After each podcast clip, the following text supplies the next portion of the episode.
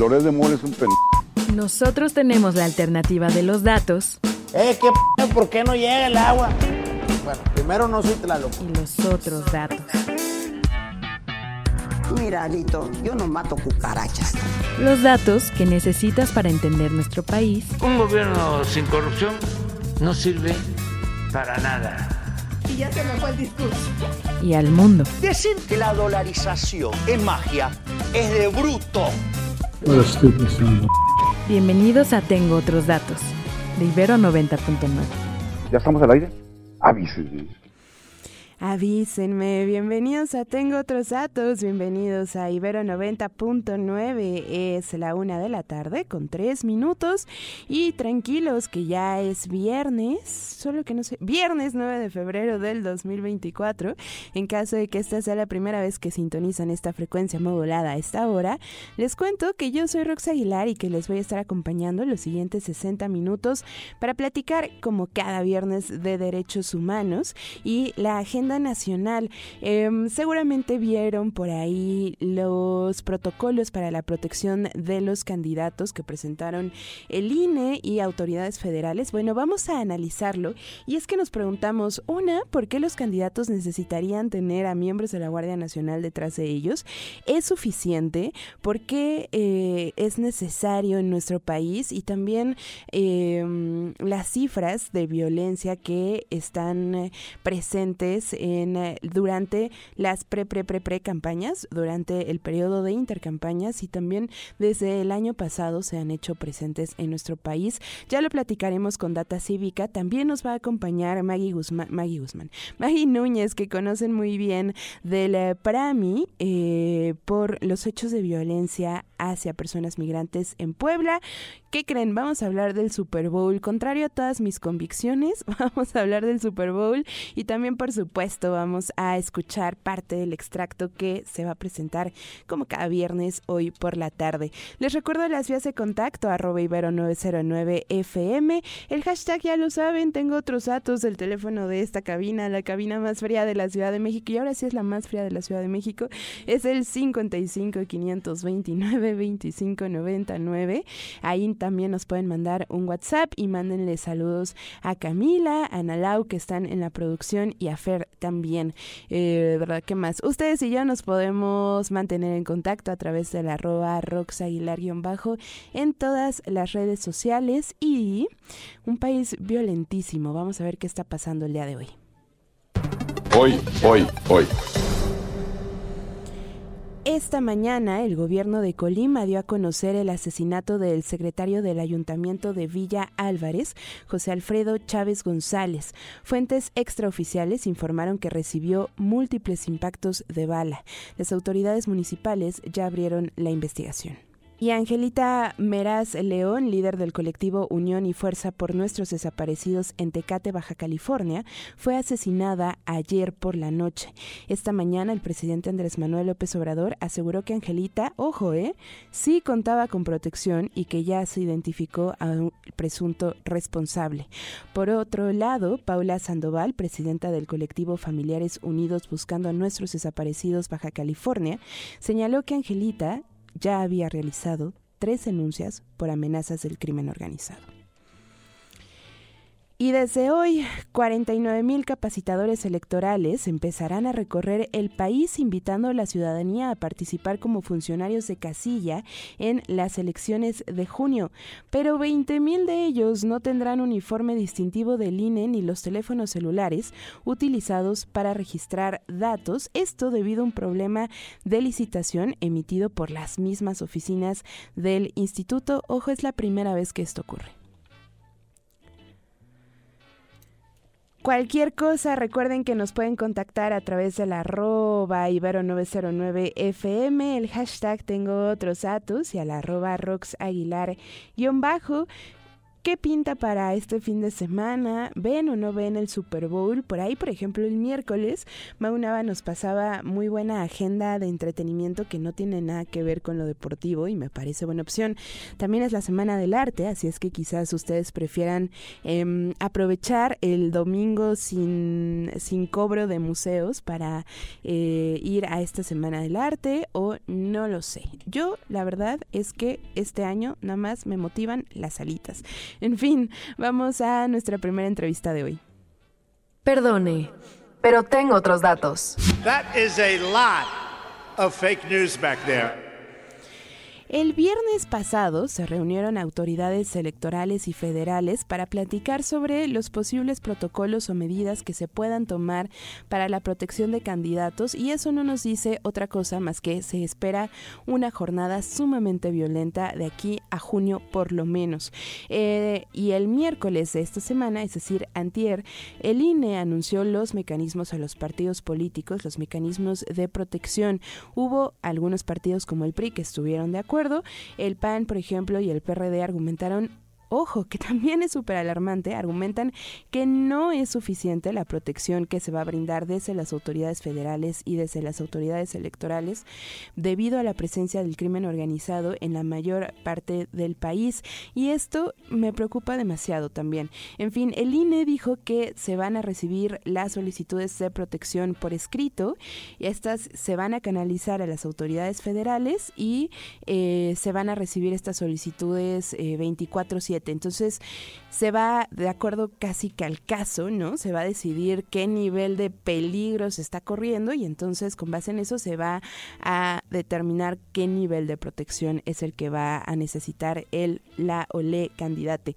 En fin, hay que analizarlo con cautela y para eso que mejor que Data Cívica ya está en la línea y en esta cabina virtual Ixcharo Aret, Arteta, Arteta, Ixcharo. ¿Cómo estás? ¿Lo dije bien? No. Charo. Otra vez. No. Charo Arteta. Ahí estoy. Muchísimas gracias por sumarte a eh, Ibero 99 como siempre. Eh, y nos parecía vital tratar este tema con ustedes porque desde Data Cívica hacen un seguimiento ejemplar en materia de violencia electoral y justo por eso es preguntarles si es suficiente eh, o si basta con tener miembros de la Guardia Nacional atrás de los candidatos? Pues mira, desde luego nos deja muchas dudas y nada es suficiente si al final hay, hay vidas perdidas, ¿no? Y este año pues ya llevamos varias, tristemente.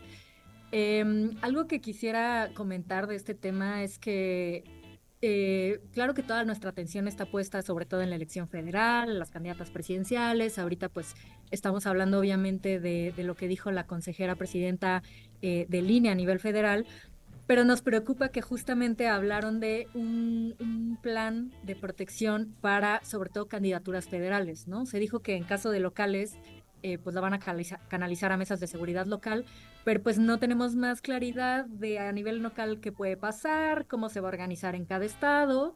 Eh, y esto nos preocupa porque efectivamente en Data Cívica tenemos un monitoreo de agresiones contra personas en la política eh, que cuenta desde 2018 y lo que hemos visto pues es que 8 de cada 10 personas agredidas eran de nivel municipal, no eran de nivel federal. Claro. Entonces, eh, estamos hablando de eso porque, claro, aquí estamos en la Ciudad de México, hablamos a nivel federal, pero, pero lo grave es que en realidad donde tenemos que poner más el foco de atención es en qué pasa con los candidatos a puestos locales, ¿no? A lugares, eh, pues a veces mucho más chiquitos. Totalmente, eh, porque sí, por ejemplo, preocupa quizás la gira de los tres candidatos, eh, como dices, en los diferentes estados de la República, pero también, por ejemplo, y en estas últimas dos semanas hemos visto que no necesariamente son los candidatos, que quizás es el cuñado de alguien, eh, la esposa de alguien, el hermano de alguien, ¿no? Que es agredido, asesinado, desaparecido, y también es un poco preguntarnos y el entorno de ese candidato o candidata, como dices, ya sea a nivel federal, pero sobre todo a nivel local, ¿no? Efectivamente, ¿no? Digo, nosotros si quieren consultar la base de datos que se llama Votar entre balas, eh, monitoreamos incluso también cuando son, por ejemplo, amenazas a familiares, ¿no? Que, que es como mandar un mensaje para que se bajen de la contienda, ¿no? Em, otra de las cosas que, pues, justo comentabas, ¿no? Cuando, cuando van de gira a ciertos estados, eh, esas cosas son algo que claro que, se tiene observado, se tiene analizado y por ejemplo nosotras lo que sí podemos decir es que hemos visto que los estados con más ataques son en primer lugar Guerrero, sigue Guanajuato, Veracruz y Oaxaca. Entre esos cuatro estados son casi el 40% de las agresiones que tenemos, ¿no? O sea, por supuesto que hay focos rojos que pues, se tienen identificados desde, desde la autoridad, eh, aunque bueno, volviendo al punto, son, han sido agresiones sobre todo a, a personas del ámbito más, eh, del nivel más bajo, ¿no? Municipal. Y por ciudades, por ejemplo, para no dejarlo en estado, las cuatro principales que tenemos ubicadas son Tijuana, Celaya, Chilpancingo y Taxco. Sí, sí. exactamente, 12 Guerrero que además precisamente estamos viendo, por ejemplo, ¿no? El paro de los transportistas también, el paro de las escuelas en Taxco justo en Chilpancingo y por pues eso, la violencia que permea en todos los ámbitos. Eh, ya un poco lo decías, pero mm, me llama la atención que no tienen claridad de cómo va a funcionar el mecanismo una y dos, a mí me preocupa también qué tan rápido se puede actuar, ¿no? Eh, es una solicitud que se hace por escrito, según el INE va a estar 24/7, pero de ahí a que se actúen y que se reciba la protección que se necesita, una vez más, como dices, a nivel local, pues quién sabe, o lo tenemos claro. Eh, no, por ahora no, porque ni siquiera ha habido como un documento claro y bueno, tristemente hemos visto que otros mecanismos como, como protección a periodistas, por ejemplo, pues también tienen sus defectos, justo sus tardanzas, ¿no? Y sobre todo algo que también quisiéramos insistir y que es parte de, de, la razón de ser de nuestro proyecto, es que la violencia o las intenciones del crimen de, de interferir en política no se reducen a el periodo electoral, no se reducen a la campaña. Eh, nosotros justo por eso tenemos un monitoreo continuado, no vemos solamente candidatos, eh, sino después, ¿no? Porque después también notas cosas que son como muy llamativas, eh, como hay ataques, por ejemplo, a tesoreros, haz de cuenta de un gobierno local, porque claro, finalmente el tesorero es el que mueve el dinero, ¿no? Claro. cómo hay ataques a veces a presidentes municipales ya electos que pues eso nos hace suponer que quizá eh, esa persona tal vez no quiso, o incluso se, se, dice a veces, ¿no? Es que no quiso acceder a un chantaje, a una presión para darle poder a un grupo criminal, y entonces en represalia es que sufre pues un asesinato o este tipo de cosas. Entonces, el problema de fondo justamente es, se resuelve poniendo un guardia, eh, una guardia nacional al lado del candidato, pues quizá en ese momento resuelva lo que es de aquí a la campaña, pero después durante tres años, ¿qué va a pasar con esa persona si gana, por ejemplo, una presidencia municipal? ¿Qué va a pasar si estuvo amenazada, si trataron de, que hiciera ciertas concesiones al crimen organizado y ya no va a tener ese Guardia Nacional al lado cuidándolo 24/7, ¿no? ¿Cómo, cómo gestionamos eh, esta inseguridad que pues afecta a la vida política porque afecta a los periodos completos en los que se ejerce el poder, no solamente cuando se está buscando un cargo?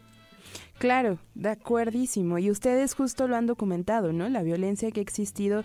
Sí, el año pasado hubo también elecciones en algunos estados, pero pues lo han clasificado como uno de los más violentos desde el año pasado incluso. Y también eh, quisiera creer que tiene mucho que ver con estas pre-pre-pre campañas y estos movimientos que se empezaron a hacer a nivel de ese federal y también local con mucho tiempo de anticipación. Y por supuesto que nos parecía bien prudente. Eh, revisar estas cifras em, y, un poco remarcar también más bien la prevención, eh, más que mandar a, tres miembros de la Guardia Nacional a cuidar a una persona, un candidato, ¿no? Sí, es lo que te digo, o sea, además es, es cuál es el problema de fondo, ¿no? Y, sabemos que el problema de fondo no es... Eh, solamente en los meses en los que dura precampaña o esa pre-pre-pre-campaña, o sea, no es solo cuando hay unas aspiraciones políticas, sino el problema de fondo pues es la violencia generalizada que tenemos en el país y los niveles a los que a los que ha llegado el crimen organizado, ¿no? Ahorita mencionabas Guerrero y justo eh, ahí vemos muy claramente que ya no es nada más un vender droga, ¿no? Sino que hay un montón de, ámbitos de la vida normal y de la vida diaria de las personas donde está influyendo el crimen organizado. Finalmente, también, ¿qué nos dice o qué les dice que se haya tenido que poner a dialogar las autoridades electorales con las federales, que se haya tenido que tomar este tipo de medidas previas, ¿no? Eh, ¿Qué le dice a Data Cívica o cómo se están preparando también para las cifras que se vienen? Pues por un lado, o sea, lo bueno es que esto ya está en el ojo público, o sea, ya no se puede tapar porque, bueno, lamentablemente también desde la presidencia se ha dicho que, que no, que no va a haber violencia en estas elecciones, ¿no? Cuando dices, bueno, todo apunta a que sí. Entonces, bueno, por un lado es como, ya no podemos no hablar de esto, eh, eso es lo que es positivo. Eh, lo malo es que pues se vuelva una normalidad, ¿no? Digo, ya las elecciones pasadas de 2021, que fueron también muy grandes porque hay concurre bueno, porque no había federales, pero eh, como de presidencia, pero sí había de cargos locales, ya fueron muy grandes y ya fueron bastante violentas. Entonces, pues lo, lo, negativo sería que esto se nos quedara como, como algo que ya tenemos que resignarnos para cada elección, ¿no? Ojalá que, ojalá que pudiera mejorar todo el clima de violencia y que esto fuera... Eh, pues lo, la nota que rompe y no ya casi algo que estamos viendo cada semana. De acuerdo. Pues quedaremos pendientes mes con mes también de lo que presenten desde Data Cívica y ojalá que podamos seguirlas teniendo eh, eso, mes con mes, pero sobre todo conforme se acerque la jornada electoral. Claro que sí, muchísimas gracias por la invitación y eh, reiteramos, la base de datos que nosotras tenemos es pública, a diferencia de algunas otras, entonces cualquier persona en nuestra página de Votar entre Balas la puede descargar y la puede analizar si quiere ver pues las tendencias y qué es lo que ha pasado en los últimos cinco años. Perfecto, Charo, muchísimas gracias. Muchas gracias a ti, hasta luego. Ixcharo Arteta es líder de comunicación en Data Cívica y por ahí se nos fue, eh, no sé qué audio, pero se nos fue. Entonces, como les decía, revisen Votar entre Balas, es un informe que sale mes con mes, que se revisa, eh, ya escucharon, ya sea a nivel local, a nivel federal, eh, se ha revisado ya desde las elecciones pasadas y hacen una chamba de investigación y de monitoreo bien importante. Vámonos antes de nuestra siguiente entrevista con una rolita de esas que nos dejó en la carpeta Alanzuco y que yo escogí y que no sé si hice buena labor o no, pero yo espero y confío en que sí. Esto se llama Dame Dame Eso, no, no, no es sugestivo, nomás así se llama y es de Rebe. Venga y regresamos con la siguiente entrevista.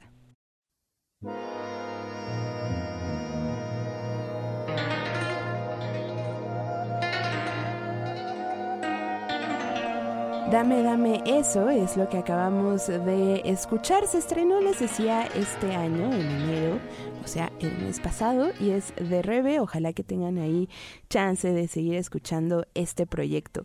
Y si les parece, entonces, vamos con la siguiente entrevista de hoy.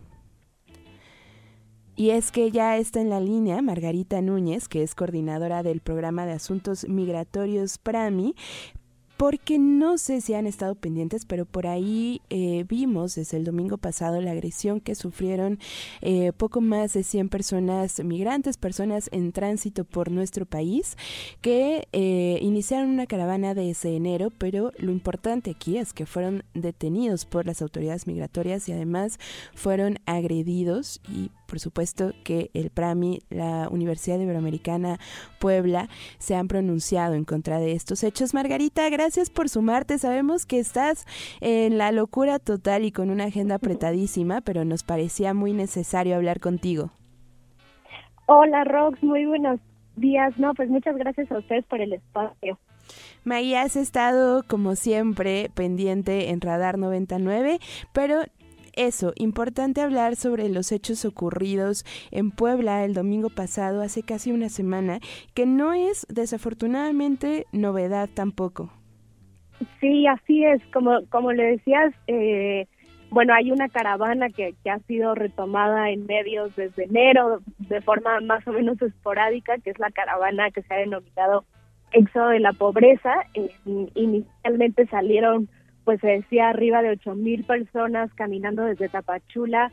Eh, hay que decirlo, son personas que, que llevaban meses esperando poder hacer trámites de regularización migratoria en Tapachula, pero ante la imposibilidad de hacerlo, ante eh, el hecho de que la Comar está eh, totalmente desbordada, sin capacidades para hacer frente a las necesidades de las personas y el Instituto Nacional de Migración no, eh, no está agilizando los trámites de regularización migratoria como debería de hacerlo, pues la gente desesperada se organizó en esta caravana y empezó a avanzar por todo el territorio mexicano desde Chiapas, ¿no? y justamente el fin de semana llegaron eh, a Puebla, venían de Veracruz, llegaron a Puebla y el domingo, eh, bueno, lo que lo que comentaban los testimonios de las personas era que desde el sábado eh, el Instituto Nacional de Migración no les permitió abordar ningún vehículo, les obligó a caminar, ¿no? Había gente que les ofrecía aventón porque pues vienen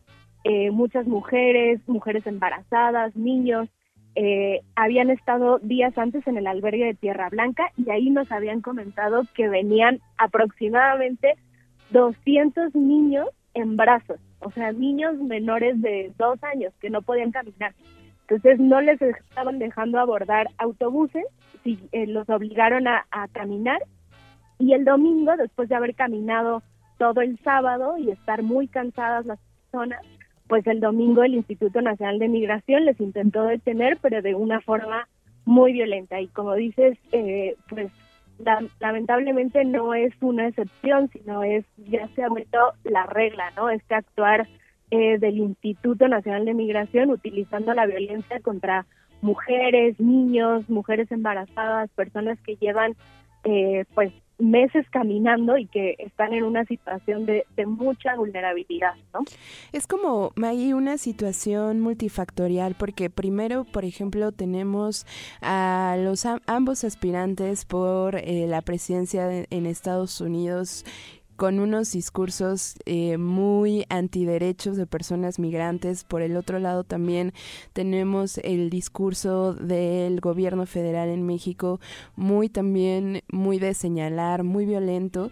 Y por el otro lado, como dices, un poco eh, pisando los derechos de las personas migrantes, porque entonces me llama la atención primero su derecho a moverse sin importar eh, su situación migratoria en el país, ¿no? Es derecho de todas, de todos, de cualquier ser humano que pise territorio nacional a moverse a libre tránsito, ¿no? Y desde ahí ya se está violentando a estas personas.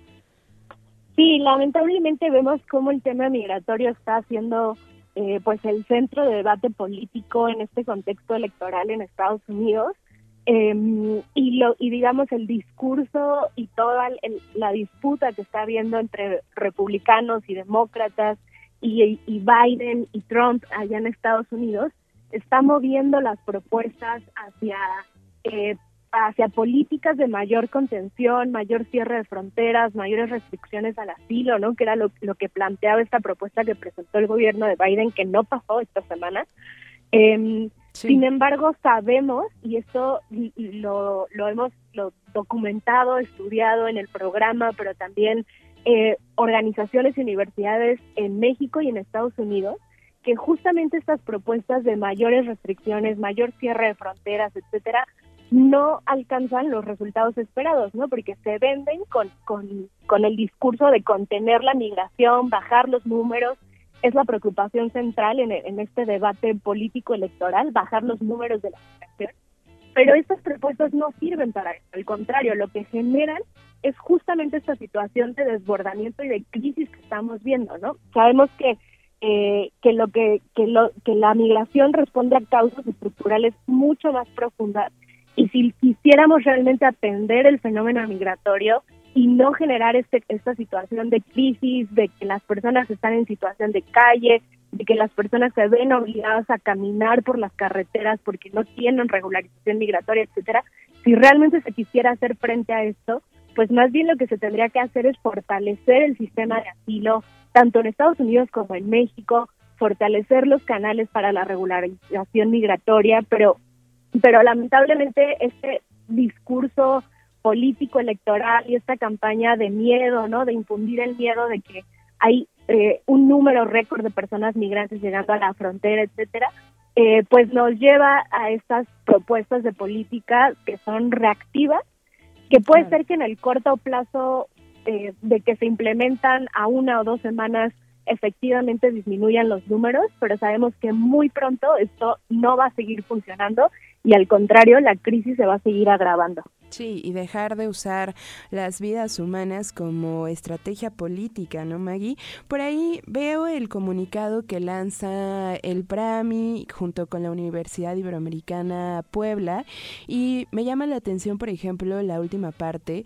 en donde pues se muestran como muy abiertos, ¿no? A la posibilidad de trabajar en conjunto y eso una me llena de mucho orgullo por un lado y por el otro preguntarte cuál es la forma en la que entonces este tipo de organizaciones con las instituciones como las universidades pueden trabajar de la mano con las autoridades locales y federales para eso, garantizar los derechos humanos. Pues claro, desde, desde lo que hacemos en el PRANI, lo que también hacen los colegas de la Ibero Puebla y en general en las, en las universidades del sistema universitario jesuita, pues tenemos áreas que nos dedicamos ¿no? al trabajo eh, con personas migrantes, con defensoras y defensores de derechos humanos de las personas migrantes y hacemos una investigación, eh, digamos, eh, con evidencia, vamos recogiendo qué es lo que está sucediendo en, el campo, en el terreno con las personas migrantes. para generar propuestas de, de, acción y de política pública que permitan transformar las condiciones eh, que enfrentan las personas migrantes en nuestro país. Entonces, bueno, ahí eh, justo lo que tenemos es un montón de investigación, de evidencia que demuestra esto que estamos diciendo, que siempre estamos en la disposición de acercar a, las autoridades para ver de qué manera podemos en conjunto pues eh, implementar justo no políticas que realmente atiendan las necesidades de las personas atiendan el fenómeno migratorio desde un enfoque de derechos y permitan salirnos de esta trampa, eh, pues sí, política electoral de, creer que eh, la solución es generar mayores restricciones, ¿no? Entonces, siempre estamos eh, generando esta investigación y generando estas propuestas de acción, porque además siempre las estamos trabajando en la mano de quienes están viviendo estos procesos, de las personas migrantes y de las personas que acompañan a las personas migrantes. Totalmente, Maggie. Como siempre, te agradezco mucho. Eh, también respetamos muchísimo el trabajo que haces y que hacen desde el PRAMI. Y nada, te seguiremos escuchando también en Radar. Gracias a ustedes por el espacio. Muchísimas gracias. Es Margarita Núñez, coordinadora del programa de asuntos migratorios de esta bonita universidad del PRAMI. Y nada, sigamos muy pendientes, por supuesto, y con el dedo sobre el renglón. Sí, porque ya hemos hablado con diferentes organizaciones y diferentes causas eh, de eh, exigir, ¿no? En las propuestas a los y las candidatas en materia de, eh, por ejemplo, derechos laborales, pero también en materia de protección a periodistas, en materia de seguridad en general, de agua, de estrés hídrico, de sustentabilidad, pero ahora también exijamos en materia de migración y bueno, la chamba que se le viene a la persona que pues se quede en las elecciones de junio es monumental. Vámonos a un corte, siendo la una con 33 minutos y regresamos para la segunda parte de este programa que les prometo va a estar mucho más ligero y los vamos a preparar para el fin de semana. Venga. Eh, ¿qué ¿por qué no llega el agua? Primero no soy loca. Tengo otros datos. Un gobierno sin corrupción no sirve para nada. Volvemos a Tengo otros datos. Volvemos a Tengo otros datos, una de la tarde con 36 minutos. Gracias por seguir con nosotros en este viernes. Oigan, ¿Ustedes son de esas personas que tienen jornada corta los viernes? Porque si sí, qué envidia. Y dos, el otro día que también salí de esta universidad por ahí de las 3 en viernes, dije, no, ¿saben qué? Mejor me voy a quedar hasta las 6 porque al parecer el tráfico suena, eh, más bien se acumula muy desde temprano. Oigan, eh, no he mandado saludos, así es que muchísimas gracias a Jimmy Bucles que dice excelente viernes y fin de semana. El domingo es mi cumple, así que alitas para celebrar y Super Bowl. Jimmy, muchísimas felicidades, muchos abrazos hasta donde sea que estés, que no te cambien por el Super Bowl, que se arme un buen pachangón eh, y que no te digan así de, ay, tú pasteles eh, de alitas y demás. No, no, no, que te armen un pachangón como se debe, que no agarren el Super Bowl de pretexto. Eh, también muchísimas gracias a Loli Bigut, a quien le mando muchos abrazos también. Marco A. Ramírez, por acá se me está yendo un... Ah, mira, Alex Domínguez también. Y el Inge Rafa, que siempre está presente y dice desde el principio. Muy bien. Oigan, en efecto, el domingo hay Super Bowl y nosotros de Cibero 90.9 lo saben bien. Tenemos un ojo un poquito más crítico, pero también un poquito más flojo. Y es que no sé si se acuerdan que desde hace varios años, o más bien por muchos años, el Super Bowl caía justo en nuestro puente del 5 de febrero. Es decir, caía el domingo, el lunes no íbamos a trabajar, así es que la indigestión y la cruda nos caía muy bien para el descanso de los lunes y hace que tres años esto dejó de ocurrir y les tenemos el dato para que sí se enojen, pero pues ni modo, ya no podemos hacer nada. Ojo, tiene que ver con razones económicas, venga. Históricamente los mexicanos teníamos una victoria sobre Estados Unidos y es que después del Super Bowl no nos tocaba trabajar, pero nos arrebataron el derecho a crudear el lunes cuando en marzo de 2021 la NFL reveló un nuevo calendario con 17 semanas. Se agregó un partido más a la temporada regular, lo que hizo que cambiara todo en la liga. Un cambio así no se había dado desde hace 44 años, pero tras la caída salarial que sufrió la NFL gracias al COVID-19 durante la temporada 2021, la NFL tuvo que negociar al menos un contrato con los medios de comunicación para aligerar parcialmente la caída y generar nuevos ingresos. Básicamente lo hicieron para aumentar el tiempo televisivo y poder pagar sus deudas, Así que no, desafortunadamente ya no volverá a caer en nuestro glorioso puente de un día, ni tampoco podremos comer tamales mientras vemos el partido. El Super Bowl 53 se jugará el domingo 11 de febrero de 2024. Empezará desde las 5 pm. Esta vez se enfrentarán en un caluroso e intenso partido 49ers contra Chiefs, los 49ers entran al campo como favoritos. Este año el show de medio tiempo estará a cargo de Usher. Podría decirse que es su segunda aparición, pues igual participó en 2011 junto a Black Eyed Peas. Lujos, conciertos, deportes y apuestas, cuatro de las cosas más importantes que tiene Las Vegas, ciudad que dará paso por primera vez al Super Bowl, en Allegiant Stadium, uno de los estadios deportivos más nuevos en todo Estados Unidos. Ahí está la razón, tiene que ver con razones comerciales y razones pandémicas por la que el Super Bowl no nos cae en puente. Oigan, me voy a autorregañar porque no le mandé saludos a una de las personitas más especiales que está escuchando y es Ana Valencia, Ana Vampi, que ustedes conocen bien por ser arroba dedos de luna y que podrán escuchar más al ratito en el Selector. Así es que muchos abrazos que nos abandonó en su periodo vacacional. Oigan, Ana Lau, ¿estás por ahí? ¿Estás en el micro 2? A ver, jala el micro 2. No, ese es el micro 3. Entonces ábrele el micro 3. Sí, el que quieras, pues. El micro 3. Analau, ¿te gusta Taylor Swift? A mí me encanta Taylor Swift. ¿Eres, ¿Fuiste al concierto de Taylor Swift? Sí, fui a The Eras Tour. ¿Y ahora te gusta la NFL gracias a Taylor Swift? Me avergüenza decir que sí, pero... Muy bien. Eh, ¿Compraste tu playerita? Estoy a punto, estoy no, muy indecisa. Analau. Muy bien, no pasa nada. ¿Dónde vas a ver el Super Bowl? Con mi familia. ¿En tu casa? Sí. ¿Y qué van a comer? Yo creo que alitas y toda la comida chatarra que encontremos. Excelente, me parece muy bien. Cam, no te voy a preguntar porque tú no eres Swifty. No, yo no soy Swifty, lo lamento, audiencia Swifty. ¿Pero vas a ver el Super Bowl? Así es, voy a... Es el gran pretexto para salir en domingo, ir a ver el Super Bowl. ¿Y a quién le vas? Yo a cualquier, eh, a cualquier equipo con que esté Austin Mahomes ahí. Que todos ganen. Patrick Mahomes. que todos ganen, dice que. Perfecto. Moni, ¿te gusta Taylor Swift? Dice que sí. ¿Le ¿Vas a ver el Super Bowl? Bueno, queridos Radio Escucha, soy la persona más Swifty después de Ana Lau de esta cabina, pero estoy muy en contra de lo que está pasando con Taylor Swift y la NFL, así es que aquí les va cosas más importantes que hay que tomar en cuenta para este domingo. Te contamos lo que realmente vale la pena sobre el Super Bowl. Y no, no es Taylor Swift.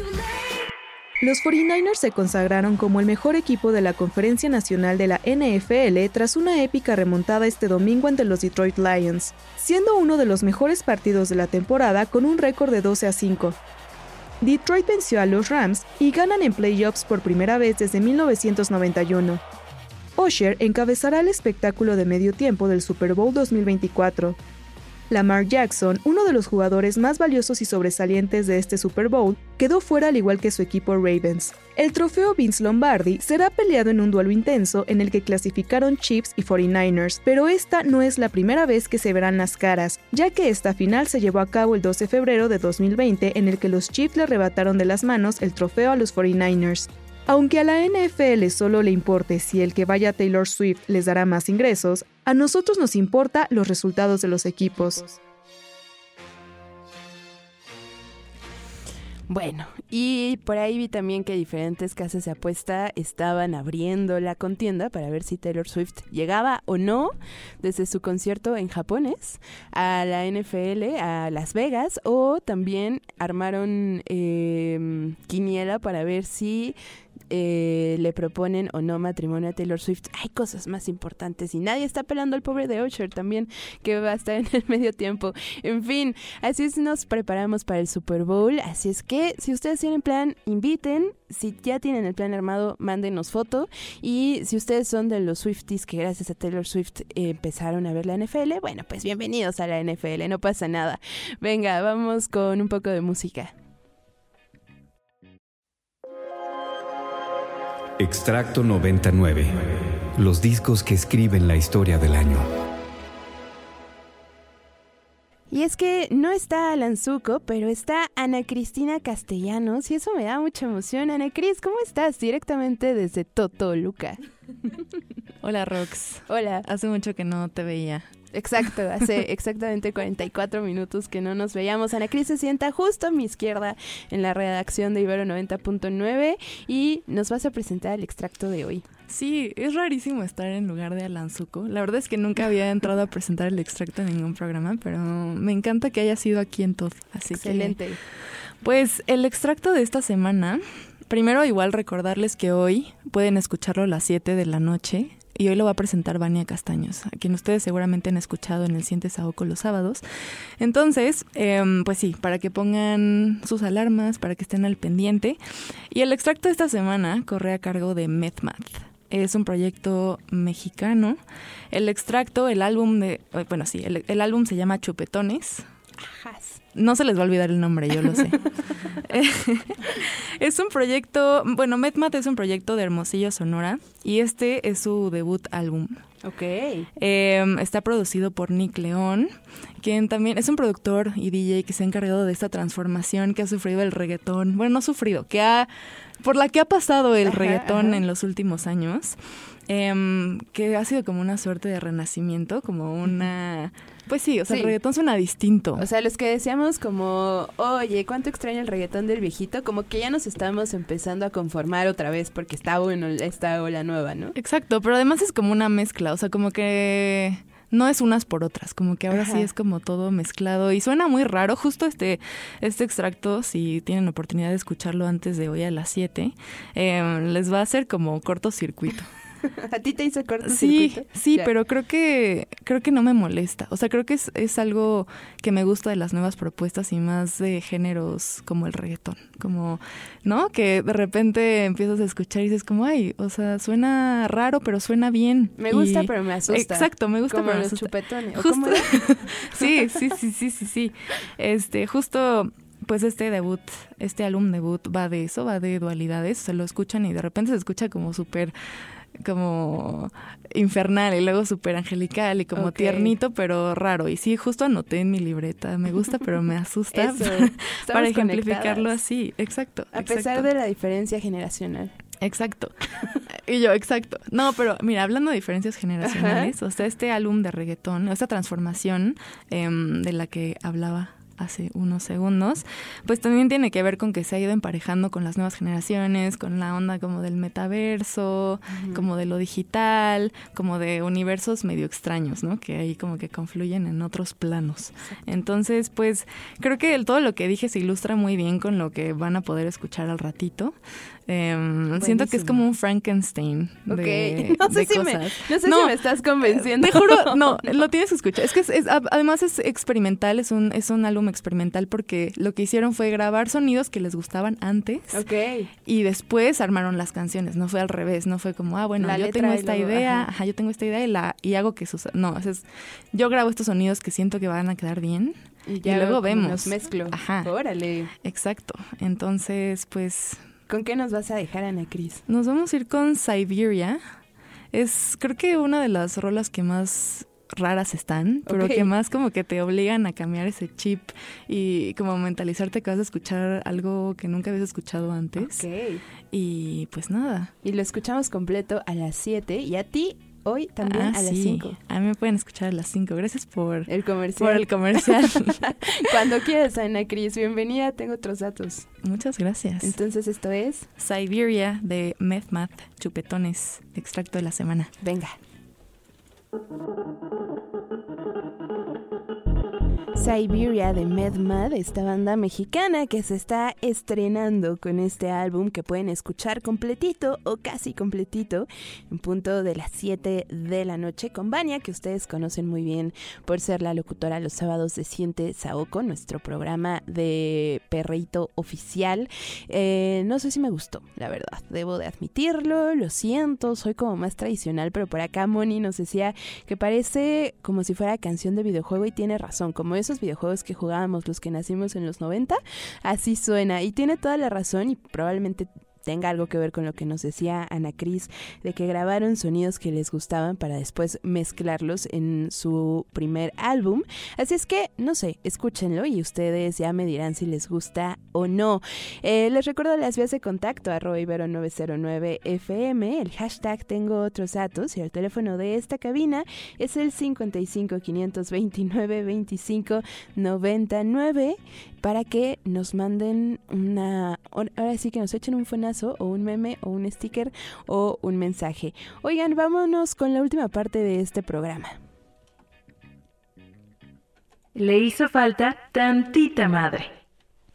Ustedes votaron, esta vez fue semana corta, solo tuvimos tres nominados a los personajes políticos que no tuvieron ni tantita madre. El primero, propuesto por Rodrigo Balvanera, fue Dante Delgado Morales, hijo del dirigente de Movimiento Ciudadano Dante Delgado, que apareció casualmente, sin ser Nepo Baby ni nada, nomás porque se lo merece, pues, según su papá, eh, como candidato para el Senado de la República por Veracruz. Ese fue la primera propuesta. La segunda fue Jorge Álvarez Maínez y el gobernador de Nuevo León, Samuel García, por este video en un partido de fútbol Tigres versus Puma, en don, Pumas, en donde pues se mostraban ligeramente pasados de cerveza. Por ahí había otros funcionarios también, pero eh, digamos que no le hacían buenos comentarios al INE y a otros eh, miembros, por ejemplo, del PRI. Por ahí se armó eh, los dimes y diretes que tú, que yo y vea Twitter, que un poco desvirtúa la conversación, pero también estuvieron nominados. Y por último, la Cámara de Diputados que aprobó que el 15 de octubre sea el Día Internacional de el Día Nacional del Amaranto. Así es que a partir del 15 de octubre tendremos Día Oficial del Amaranto, pero pues un poco desde estos micrófonos dijimos, oiga, no había otra cosa que legislar más que el pobre amaranto. Ustedes votaron y por supuesto que ganó Jorge Álvarez Maínez, virtual candidato de Movimiento Ciudadano a la presidencia, y también Samuel García, que fueron parte de estos, eh, que fueron parte de este... Eh, o más bien que protagonizaron este video eh, que se coló el fin de semana en las redes sociales. Por ahí también salió Jorge Álvarez a declarar sobre este video y un poco lo que les decía el miércoles que propusimos este video como mi um, nominado para el Tantita Madre, era que pues casi que no hay nada muy interesante, ¿no? Que ya yo si me hubiera tocado votar, no hubiera votado por ellos porque pues su error, la verdad, fue grabarse y pues ser eh, figuras públicas, pero casi que puede ser cualquiera de nosotros en un domingo, cualquiera en el estadio, pero bueno, nosotros no somos candidatos ni gobernadores en ningún lado. Vamos a escuchar un poco lo que ocurrió este fin de semana con Samuel García y Jorge Álvarez.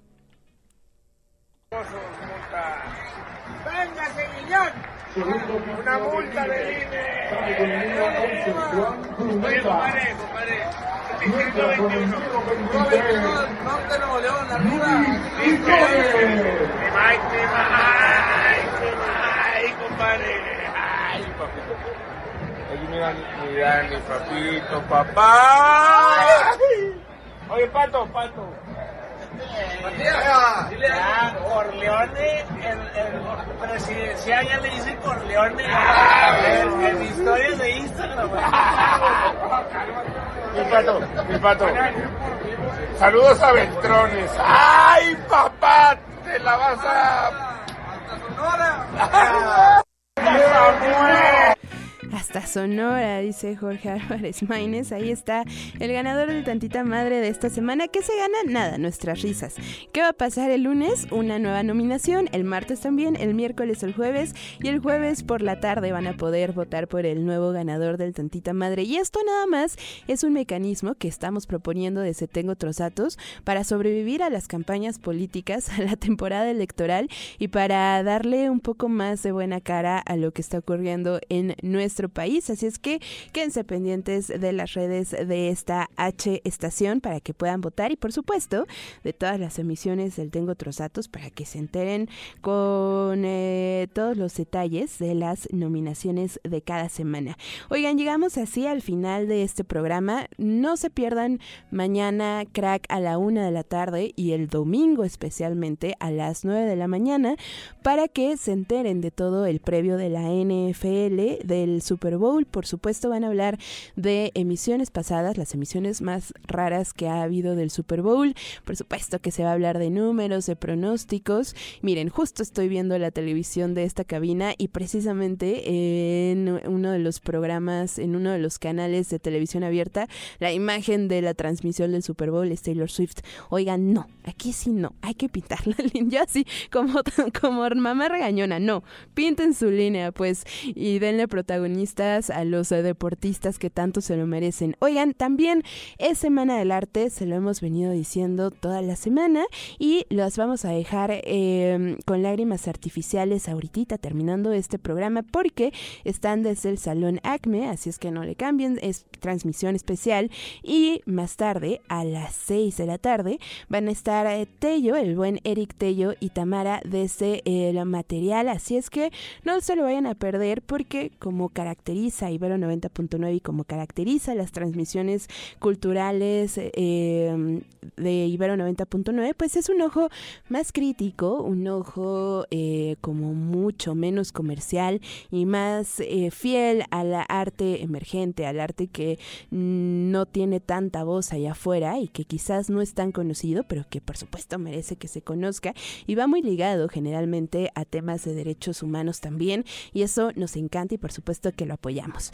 Muchísimas gracias por estar presentes en Tengo otros datos, ya lo saben, nos escuchamos el próximo lunes en punto de la una de la tarde con noticias nacionales. Eh, muchísimas gracias a Nalau en la producción como siempre. Ya muy pronto te vamos a escuchar más en estos micrófonos, a Cam también en la producción, que ya se estrenó, eso sí, pero mucho más eh, presente la vamos a tener próximamente a Moni, que decidió aparecerse en los controles, en los micrófonos, en la producción de este programa, y a Fer también, que hizo posible la operación. Nos escuchamos el lunes, que tengan muy buen fin de semana, bye bye.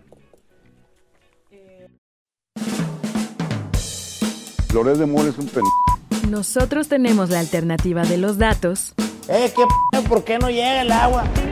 Bueno, primero no soy Tlaloc. Y los otros datos. Mira, Alito, yo no mato cucarachas. Los datos que necesitas para entender nuestro país. Un gobierno sin corrupción no sirve para nada. Y ya se me fue el discurso. Y al mundo. Decir que la dolarización es magia es de bruto. Escuchaste Tengo otros datos. Libero 90.9. Está horrible.